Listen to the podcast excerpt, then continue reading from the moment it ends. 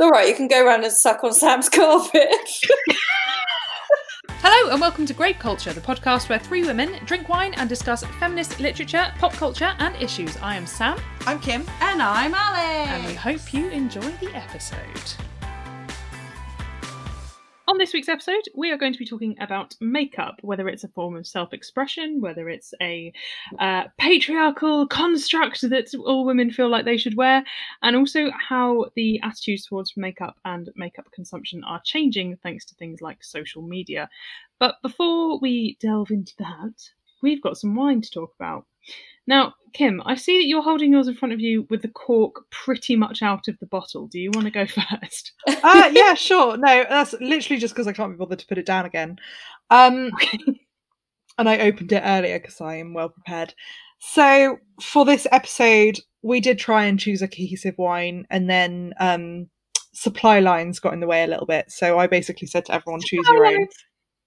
Yeah, cut supply lines, rally the guys. So I got everyone to choose their own wine. Um, I chose the Man Eater Femme Fatale Vino Tinto from Lidl, which cost me pro- approximately four pounds.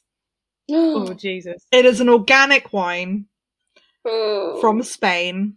It has absolutely no tasting notes on the label. I chose it purely because I thought the label the label made me laugh, um, and I was in a shop. Because uh, it's a wolf wearing a little bow in its hair, drinking wine, which just made me laugh.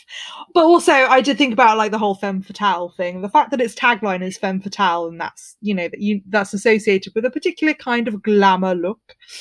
Um, femme so fatale I, because it's going to kill you, Kim. You know that, right? I do know that. It's fine. It's a good thing I work from home. Um, I have.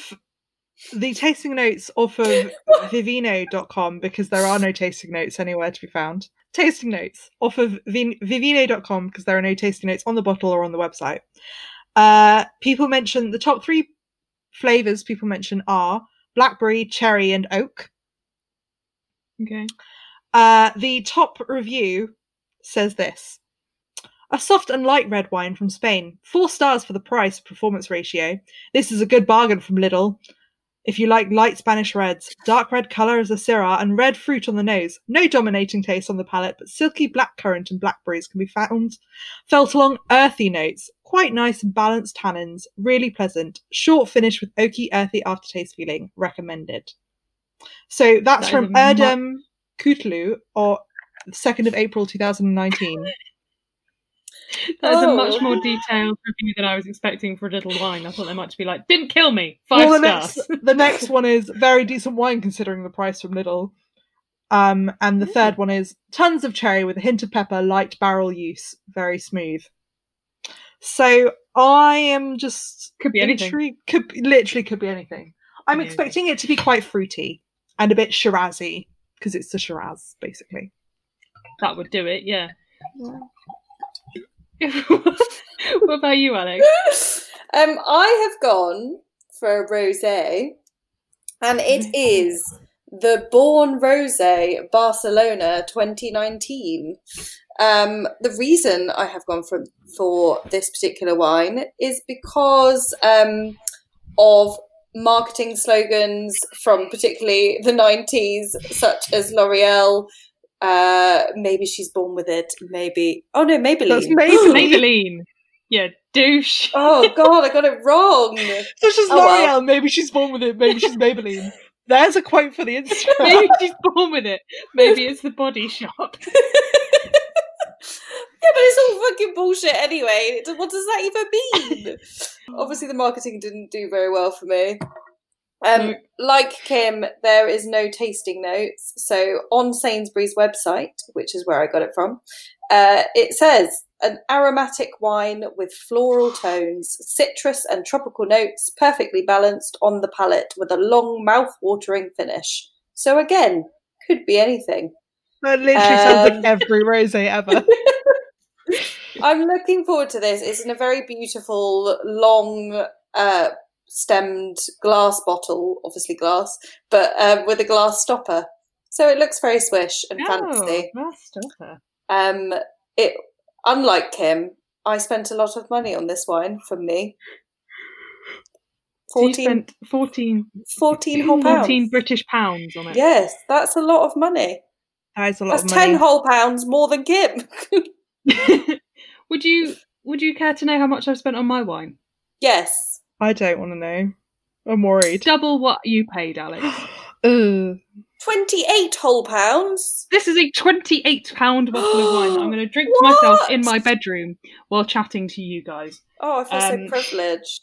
So I have the uh, Blanc de Noir, Blanc de Noir, uh, twenty sixteen Lime Bay Winery sparkling wine. It's a white wine made from Pinot Noir grapes. Oh. And I don't really understand how that works.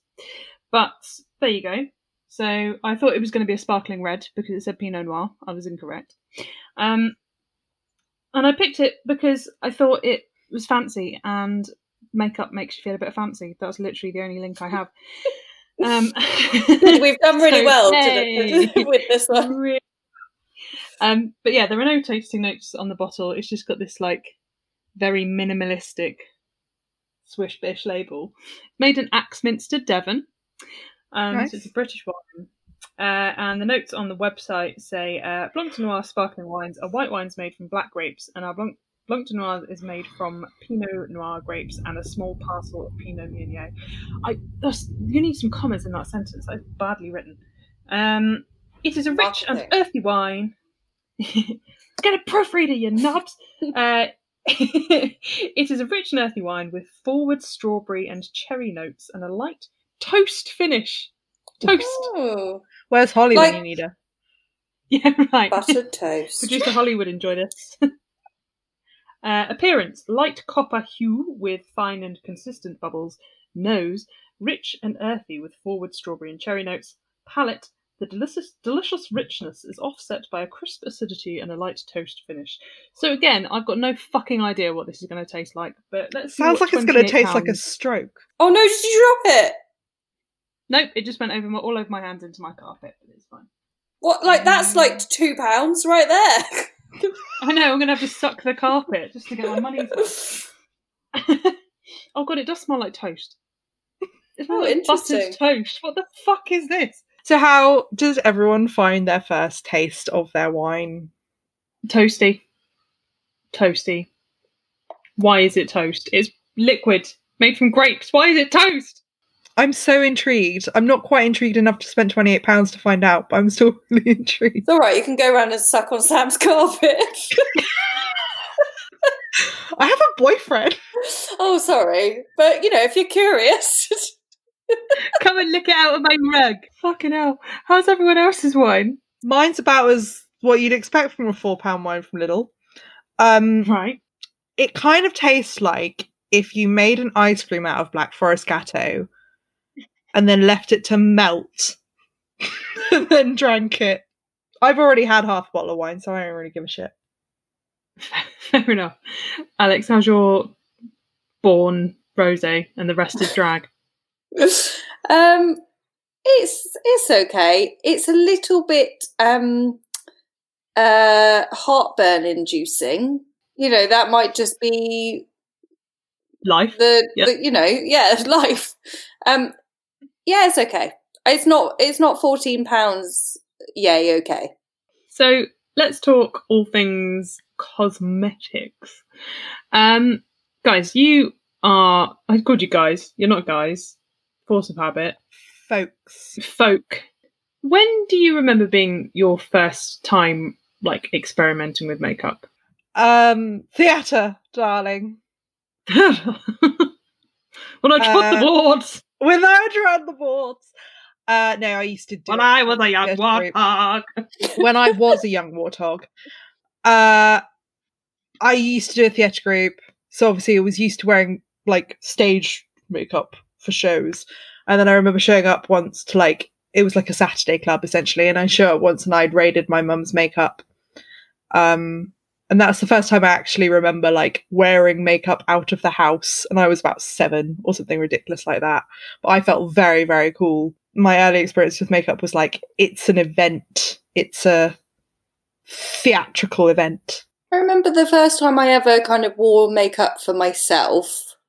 Um, well, I suppose we can pull apart and analyze who it was for. But in terms of rather than like for a character or on the stage or something, I remember in year seven, um, we had to, our task in English was to create a magazine, and we had to write articles and take pictures. And like, this was the days, you know, where you would go and get your like film developed and everything.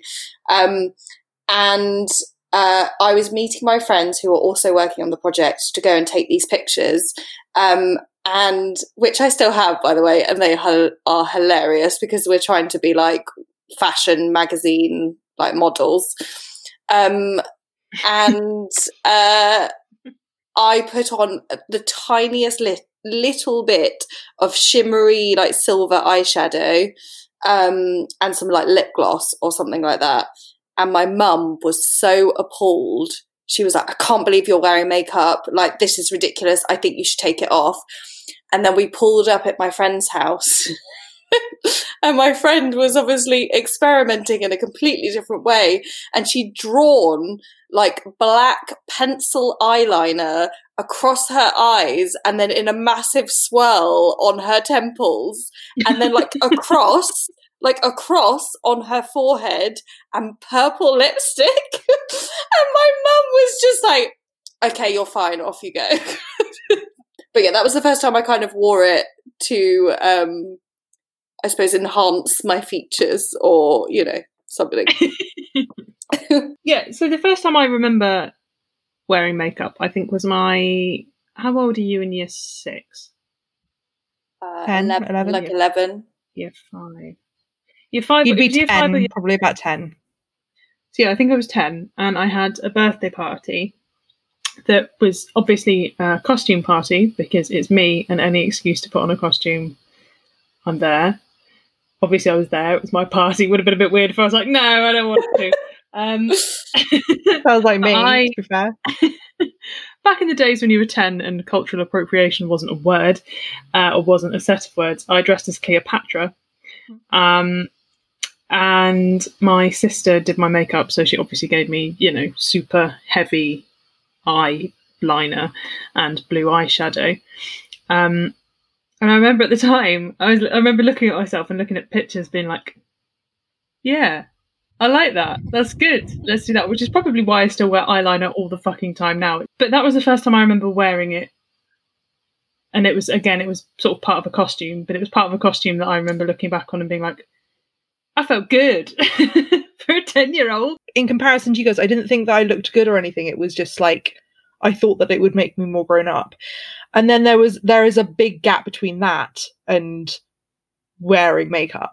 Oh, no, after that, at the age of ten, I just went in with Cleopatra makeup on every day. Just turned up right? to school, like clear, full Cleopatra. Yeah, no, I, I like I was very resistant to makeup for a long time after that. Not because of that, but just I was quite...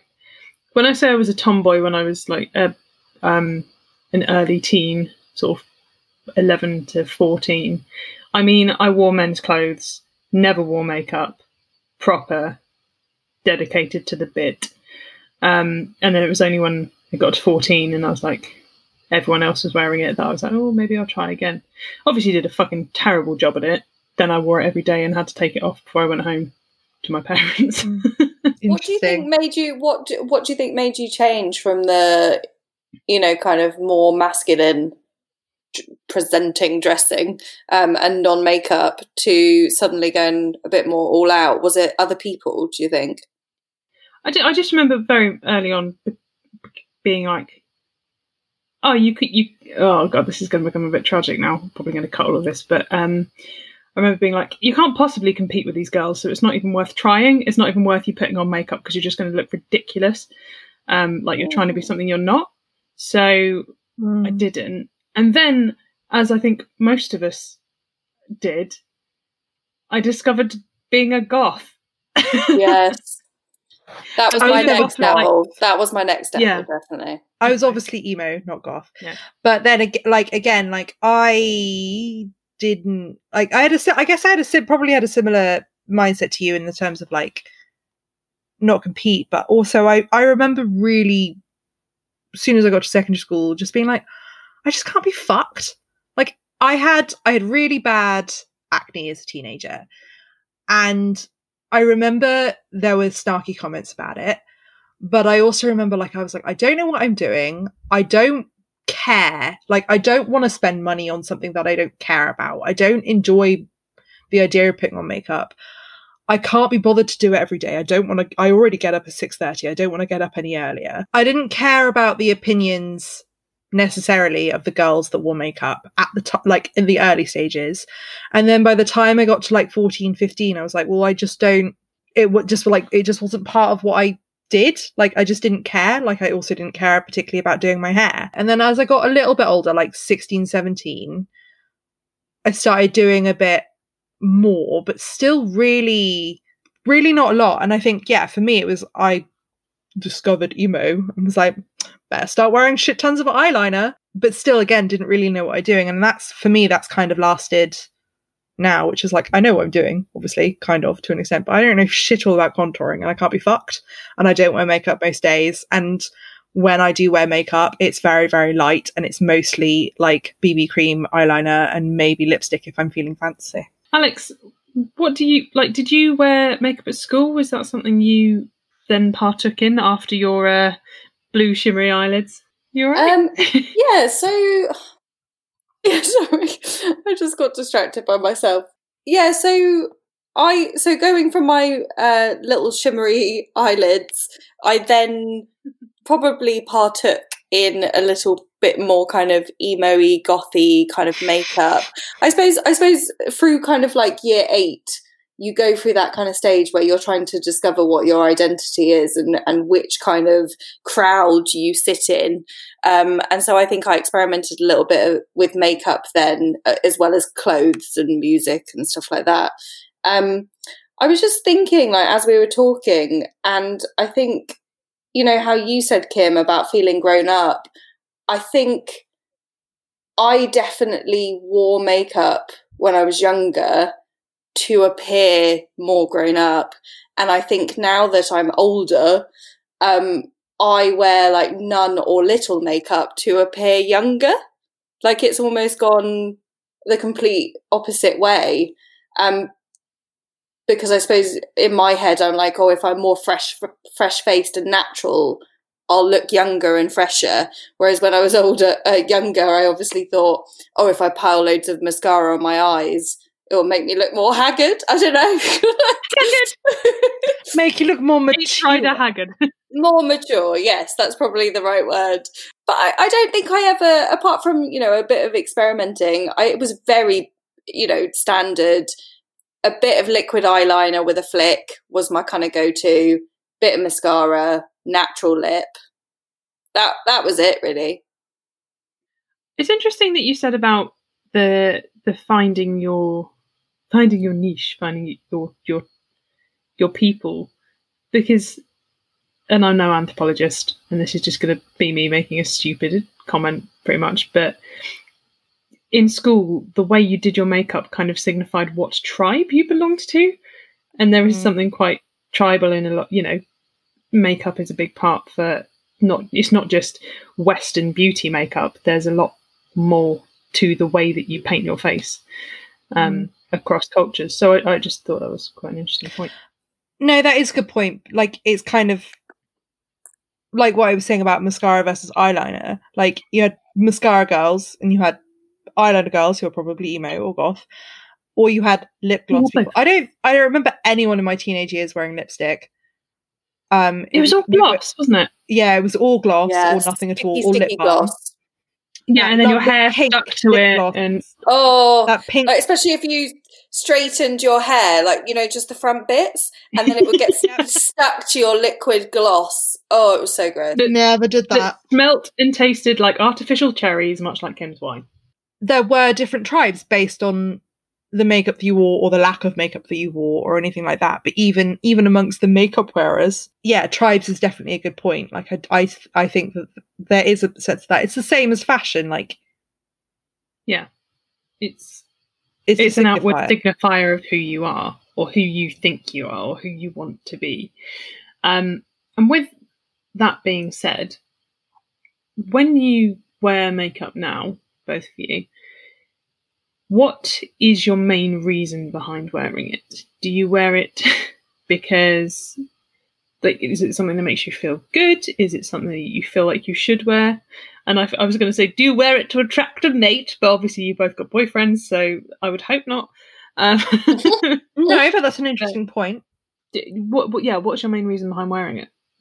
I think it, it's so hard to kind of pull this apart, because I think it's so ingrained in us to think that, that also maybe you wear, maybe you do wear makeup to attract a mate and appear more attractive to the opposite sex, or, or you know, wh- whichever sex or non-sex um, you want to appear attractive to. Um, mm. So that's a really, it is really hard, because obviously people, like, as we're all in relationships, we wouldn't be doing that. But there is an element of appearing, you you wanting to appear more attractive to the public, almost. Mm. As the the person who has most recently been dating, I can say that I never went on a first date without wearing makeup, despite the fact that I don't wear makeup every day and can go weeks or months without wearing makeup. Like, and that my makeup is very... very minimal. Like, it's obvious that I'm wearing makeup because I wear eyeliner, but it, like, if I'm wearing it, but my makeup is still pretty fucking minimal. But I never went on a first date without wearing it, so there was an element of that. But for me, it's always been more about, like, confidence boosting. Like, when I wear it now, especially now that we're in lockdown, it's mostly because I know I have a day of video calls and I get sick of looking at all my little flaws and picking myself apart.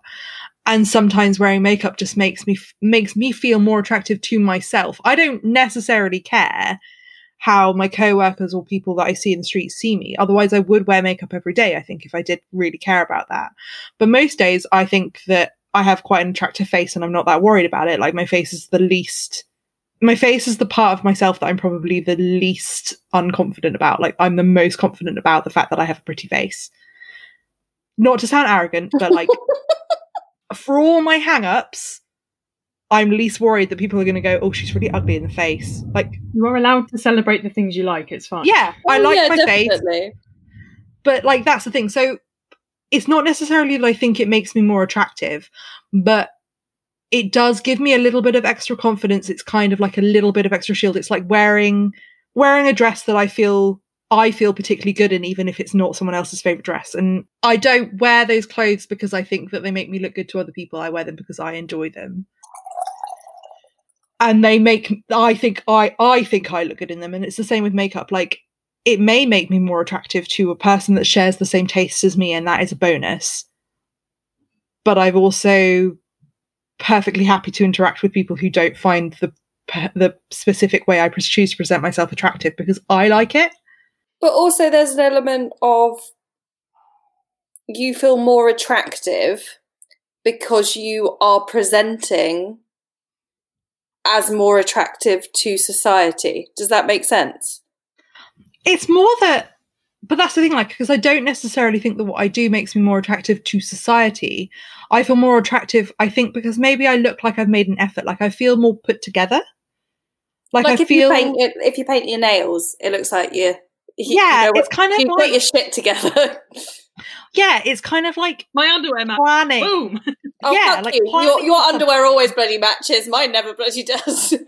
No, but that's a really good analogy, because it's like, my underwear matches. No one is going to see this and no one cares, but it makes you feel better. It makes you feel more confident, even if you don't think anyone's going to see it. I feel that way about makeup, even though I know that people can see it, but I'm not doing it for them. I do it because it makes me feel better, because I don't distinctly remember the first night that I spent with my current partner, but in the morning, like, no, it was, it was as we were going to bed, I was like, oh, I've, I've got to take my eyeliner off or something. It's like, I didn't even realize you were wearing makeup, because most of it had rubbed off anyway, because I wear so little. I was like, oh, I, I I better take my makeup off or something. I said something about not wearing so makeup. He was like, I didn't even, didn't even realize. I'm just, I'm just so fucking, what I meant was, it was so not something that they noticed or cared about. And because I don't wear a lot of makeup, it might have helped, but, like, it wasn't, it didn't matter. It didn't matter to the person who mattered. Alex, what did you think about the, like, why do you wear makeup? Why do you feel like you want to put it on, on the occasions that you do want to put it on? I think for obviously not reasons. Just look younger, like you said. Well, yeah, because um, I mean, I did get I D'd today, so you know, oh, with no makeup on, but also a mask that was covering ninety percent of my face. Yeah, I've been I D'd with the mask, and you're like, how can you? I, I could be Danny DeVito, and you wouldn't fucking know. I did. I I really don't know. I think it will take a lot of soul searching and picking apart a lot of things to really work out why we do.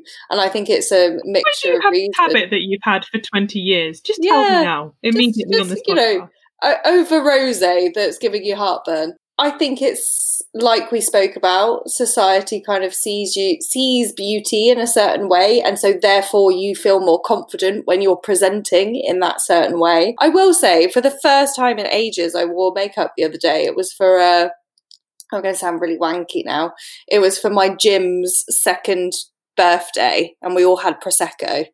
I put makeup on, and it was it was also because they've only ever seen me in my gym kit and sweaty with obviously no makeup on. Not obviously, because some people do want to wear makeup when they go to the gym, and that's absolutely fine. And I felt so self-conscious, though. It almost had the opposite effect. It was so weird. I don't know if it's also because we're, being in lockdown, I just have completely just not dabbled. And I, yeah, I just, I felt really almost more exposed because I wasn't my usual self, if that makes sense. It's almost like mm. if you go out wearing something slightly more revealing than you usually would feel comfortable wearing, you're, you suddenly think everyone's looking at you, and you're like, you feel like you have to shift your clothes around a little bit, and you don't feel totally mm. com- like confident or comfortable. Um, it does. That's sense. How I yeah. felt. Yeah, it was really strange. I wear makeup most days, and that's because on the occasions that I don't wear makeup, I get told that I look tired, or I look ill, or I look something. So I'm like, you know, it's not even worth the fucking conversation. I'm just going to slap it on. Um, so I put a, like, a reasonable amount of effort into what I wear. Like clothes mm. are very much, clothes are quite important to me, and fashion, and not fashion, but my style, I guess. And looks, so I feel like if I've done all of that, looks, and I feel like if I've done all of that on my body, to not do something on my face feels like, I don't know, it just feels really strange to not have some kind of connect between the two, because otherwise you're like, potato here, Vogue here. What is no, going that, on? That's a really good point, because there are certain outfits that I wear that I'm much more likely to wear makeup on, because I'm like, well, this... this awesome dress deserves a cool lipstick to go with it. Like, it just matches. I mean, there's a lot of reasons to wear makeup, really, aren't there? There's, but I think what all of us have said for various reasons is that it's not, it's not about, it's not about men or whomever you are trying to attract. It's not about exhibiting yourself as a sexual commodity. It's about wanting to feel a certain way in yourself and wanting to exhibit some sort of self-expression. Is that fair? Yeah. Yes. And self that and yeah. Self-expression. Self-worth. Is, yeah, that's the right word.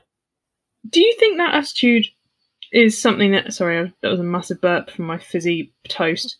Um, do you think that that attitude oh, has toast. changed? I know, I know, I know. twenty-eight pounds! Um, oh my God. So do you think that as you've got older, Alex, you said about, you know, um, the reasons you wore makeup when you were a teenager are, are different to the reasons you choose not to wear makeup now, but they're all ra- they're all based around the age you appear. Do you think that the reasons that you wear makeup have changed? Do you think there was a point at which you were like, I need to put on lipstick or boys won't like me? And now you're like, I don't give a shit. I don't know, what do, well, you tell us, what do you think? Throw it back to well, you. I think, so I I think my reasons for wearing makeup are very much, I think it's fun.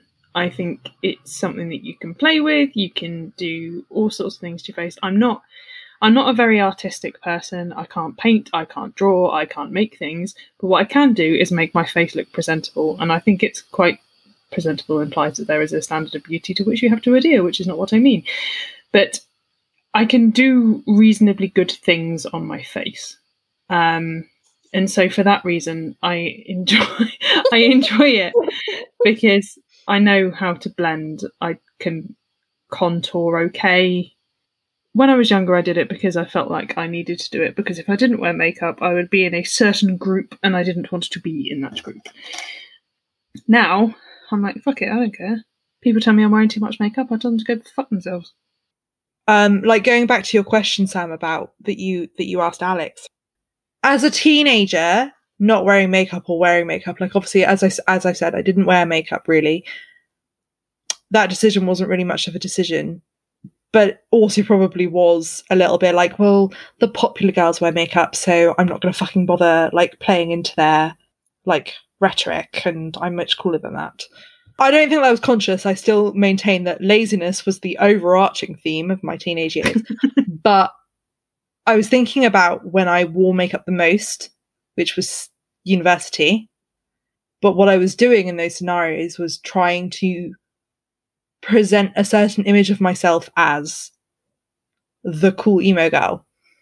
I wanted to be emo. I wanted to attract people that had the same interest as me in a new pool of people that I didn't know and didn't know how to speak to, and I'm socially awkward.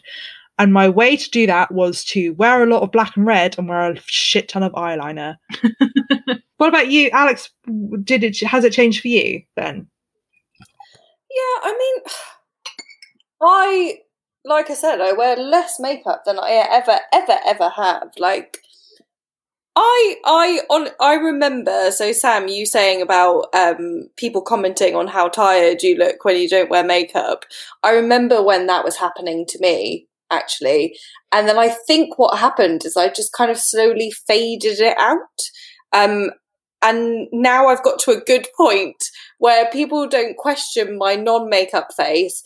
Just when I wear it, they go, "Oh my god, you look amazing." And that's really nice. um so Yeah, and I can't. I think I just started fading it out when I just became more confident in and, and less giving a shit. I think. I think I turned like thirty and just went, I don't really give a shit. Like, I feel quite fresh. I better put a little bit of like glow on my face. I do wear a little bit of fake tan on my face, I have to say. That gives me a little bit of less tiredness. Um. In, interestingly, I really, one of the jobs that I wanted to do was uh, be a makeup artist for T V and film. Um, that was one of the jobs I desperately wanted to do. And with the whole kind of soul-searching stuff that is going on that everyone is experiencing in, lo- in lockdown and this whole pandemic shit, um, I looked into how I would go back and do it. Because as much as I don't wear a lot of makeup, I really love art and...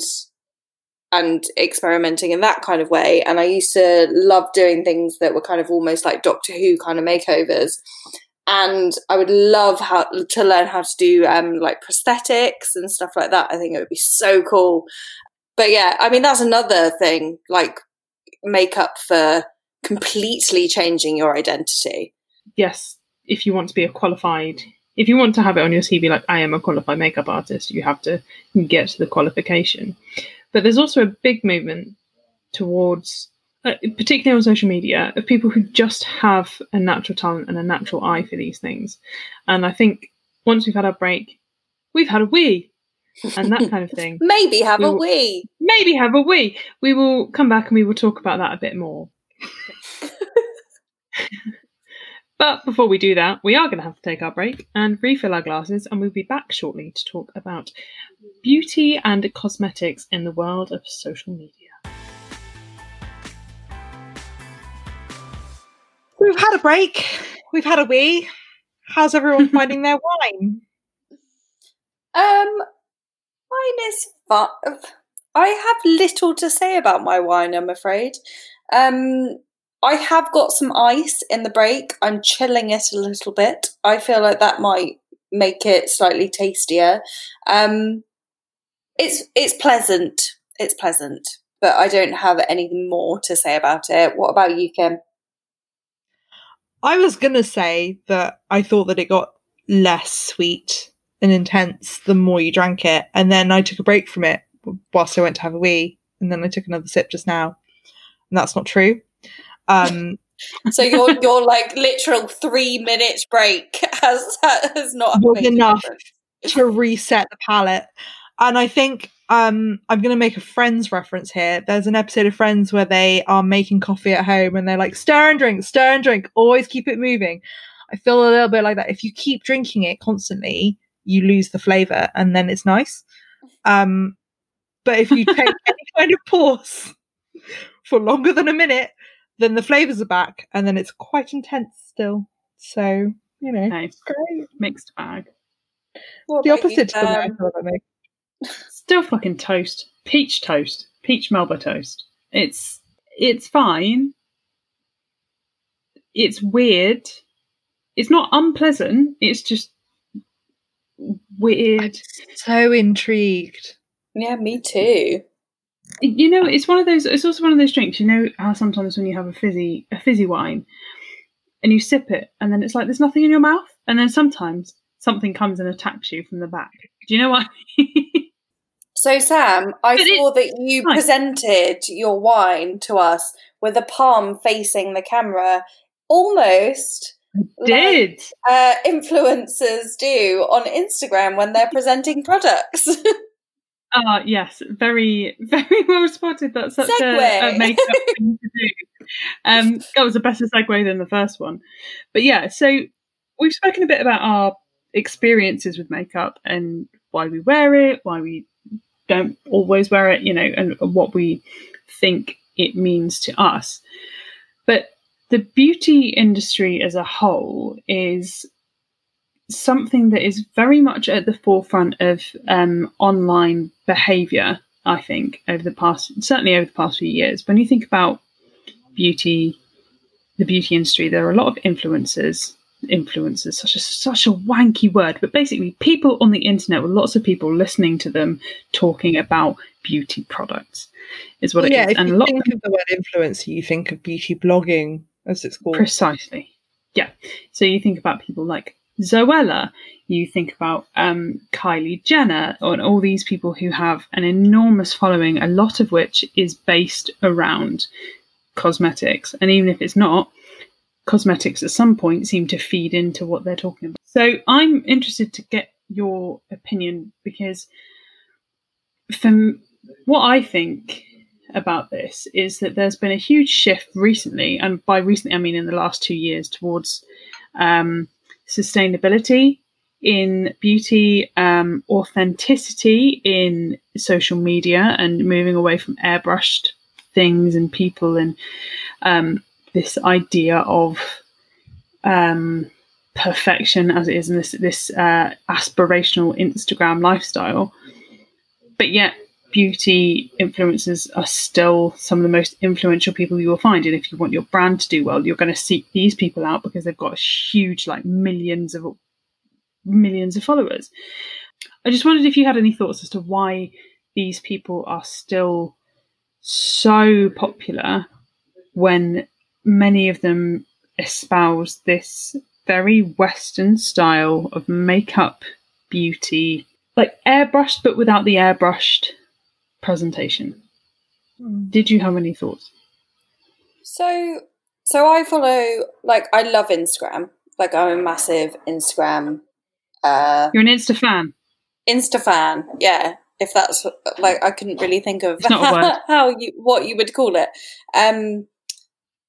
And I think the word authenticity is an interesting one that you use, because I think there's definitely been a rise of people uh, who are representing real beauty. And I say real in kind of quotation marks, because I think um, so there, there was a massive drive for fitness bloggers, for beauty bloggers, for all that kind of stuff. And then in kind of almost juxtaposition, there was, the, there was this rise of, I mean, mainly women, I think. I don't know. That's just because it is women that I follow who are taking that and going, no, that's not okay. That's not uh, how women should be represented. That's not how I'm going to represent myself.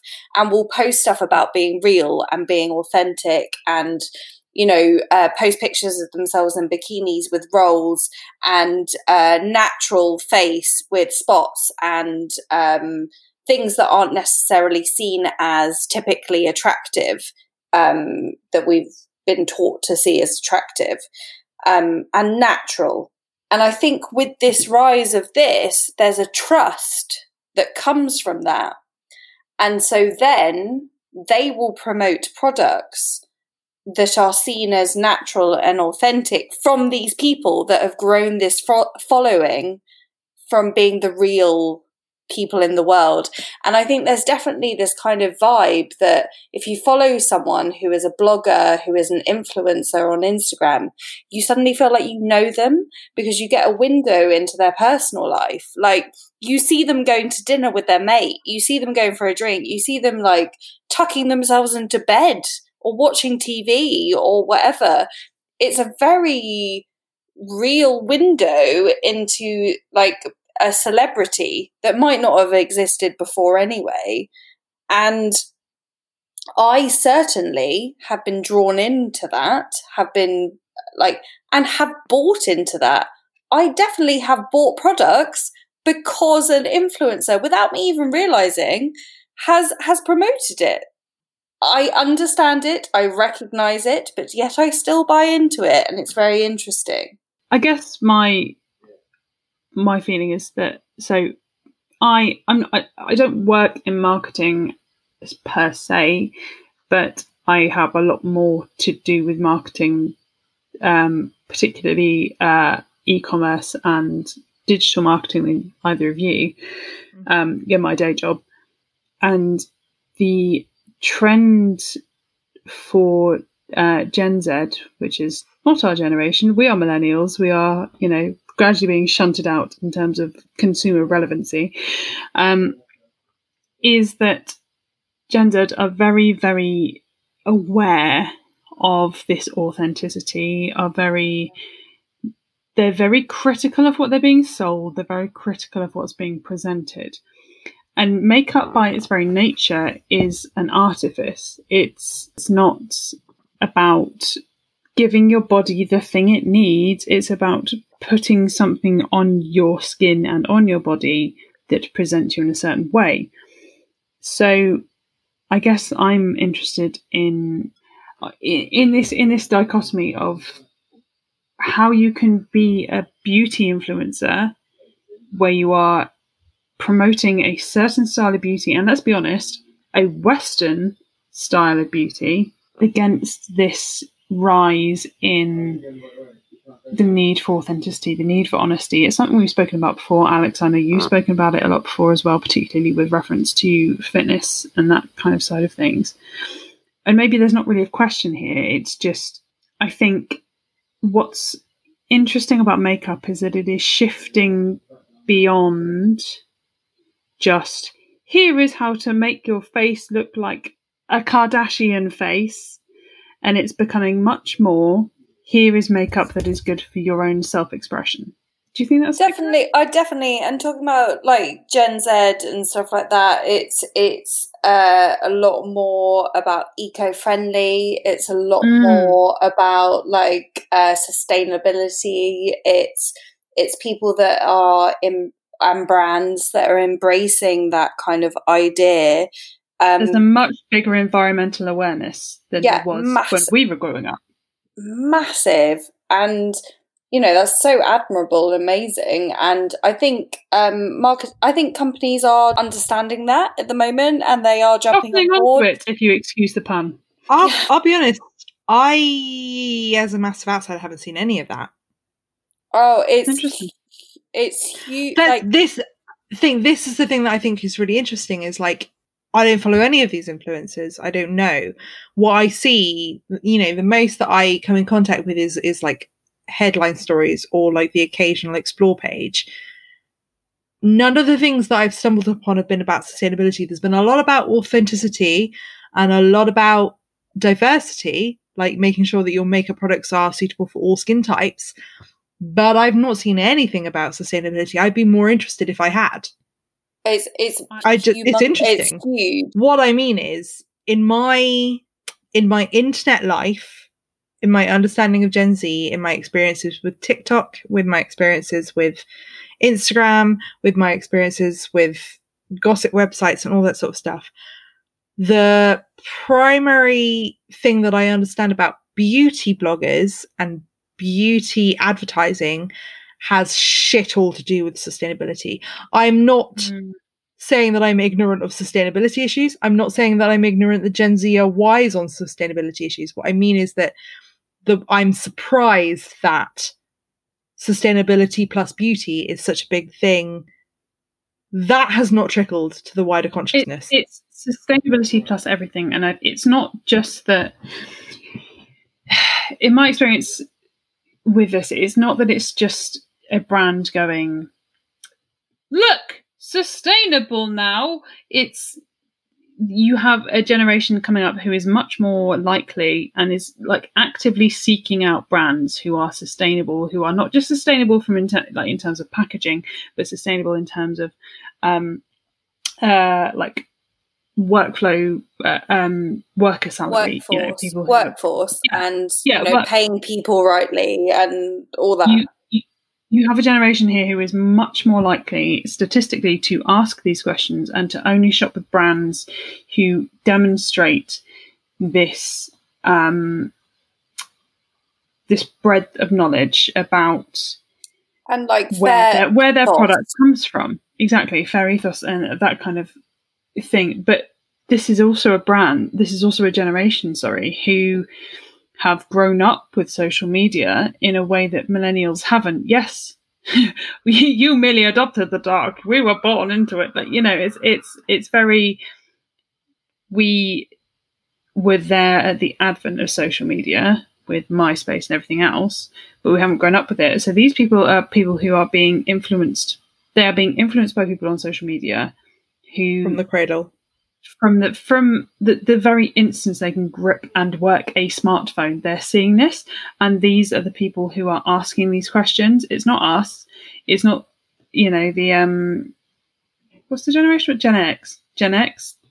Like I have a lot of Guardian reading, um, bike riding Gen X friends, yeah, and they're not the ones asking these questions. It's the generation following us. Or they are, but not up. Widespread. Yeah. They are actively seeking out influencers and people who, whether they are authentic or not, what they are craving is personal stories over brand-driven marketing. Like, we might be like, I trust this brand, I'm going to go with this brand. They are looking at, I trust this person, I'm going to go with this person. Yeah, that's the difference, and that's absolutely true, and I think that that's completely fair.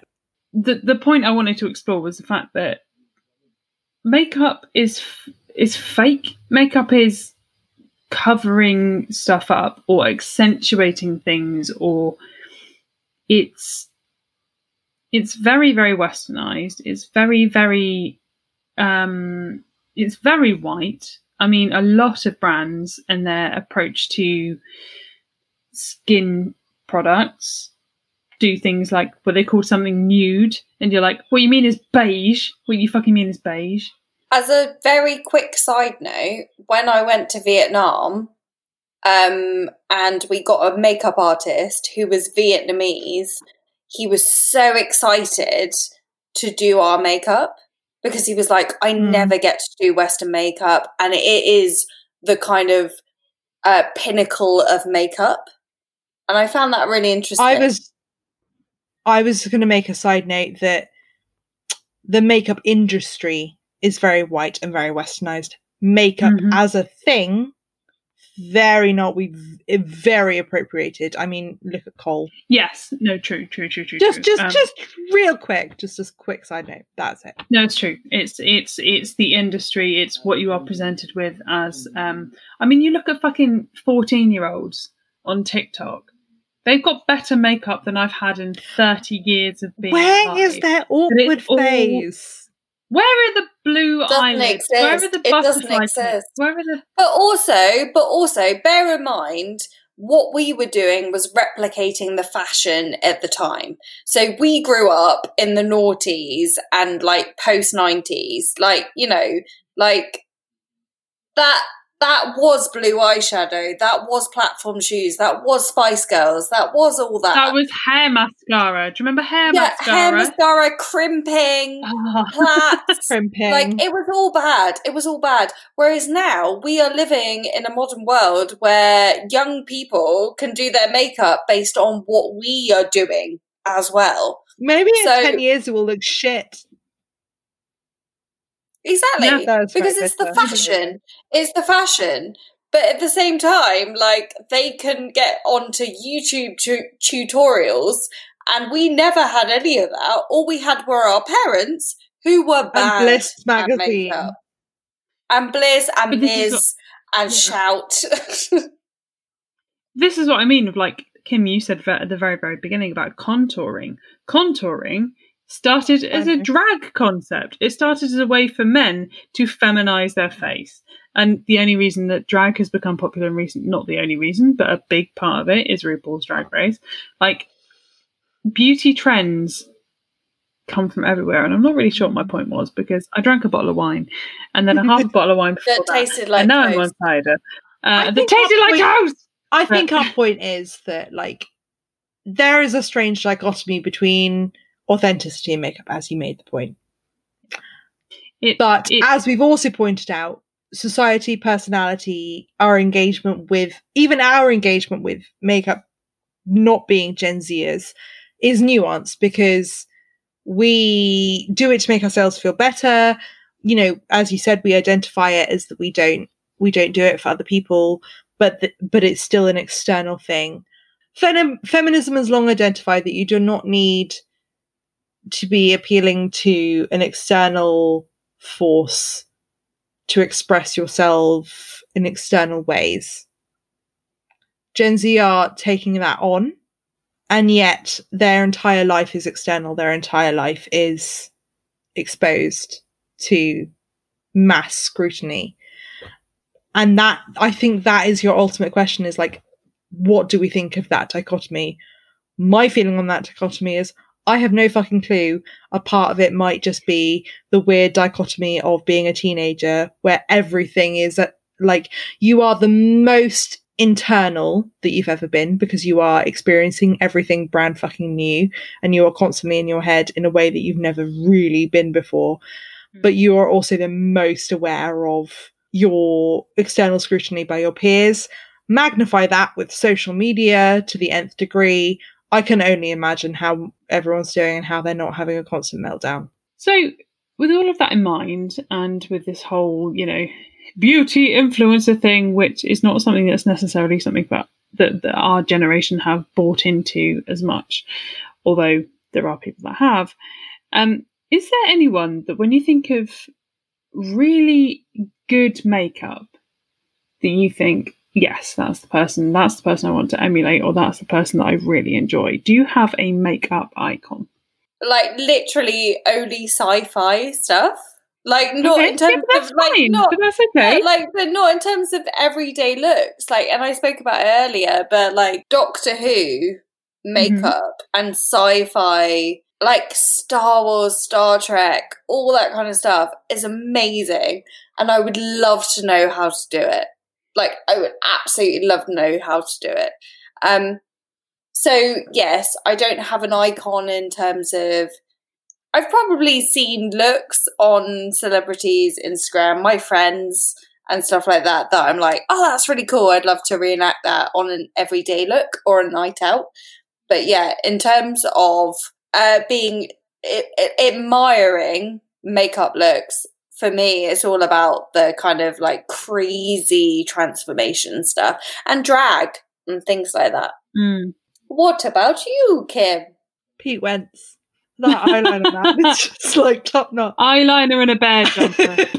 um, eyeliner and a bear jumper. Done. Um, no, like I don't. Like I had to think of even that answer. Probably the only makeup look that I could th- that I could think of.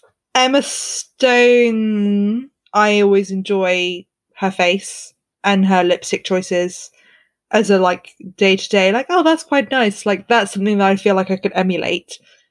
Dita Von Teese, I enjoy looking at. Like, oh. I could look at Dita Von Teese. She's so hot. She's so hot. All day. And that is a whole look.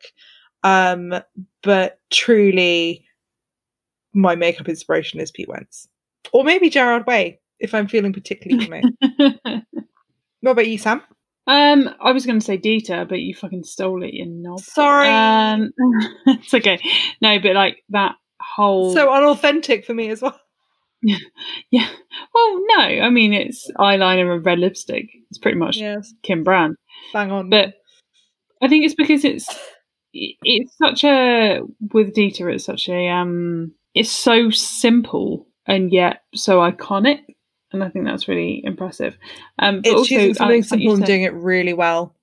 You're doing it so well. Like eyeliner, flick, red lipstick, pale skin, boom, done. Seeing what drag queens are capable of in terms of transforming their face from this hyper traditionally masculine representation and, and then seeing them and being like, oh my god, look at this beautiful woman. Oh, it's not a woman.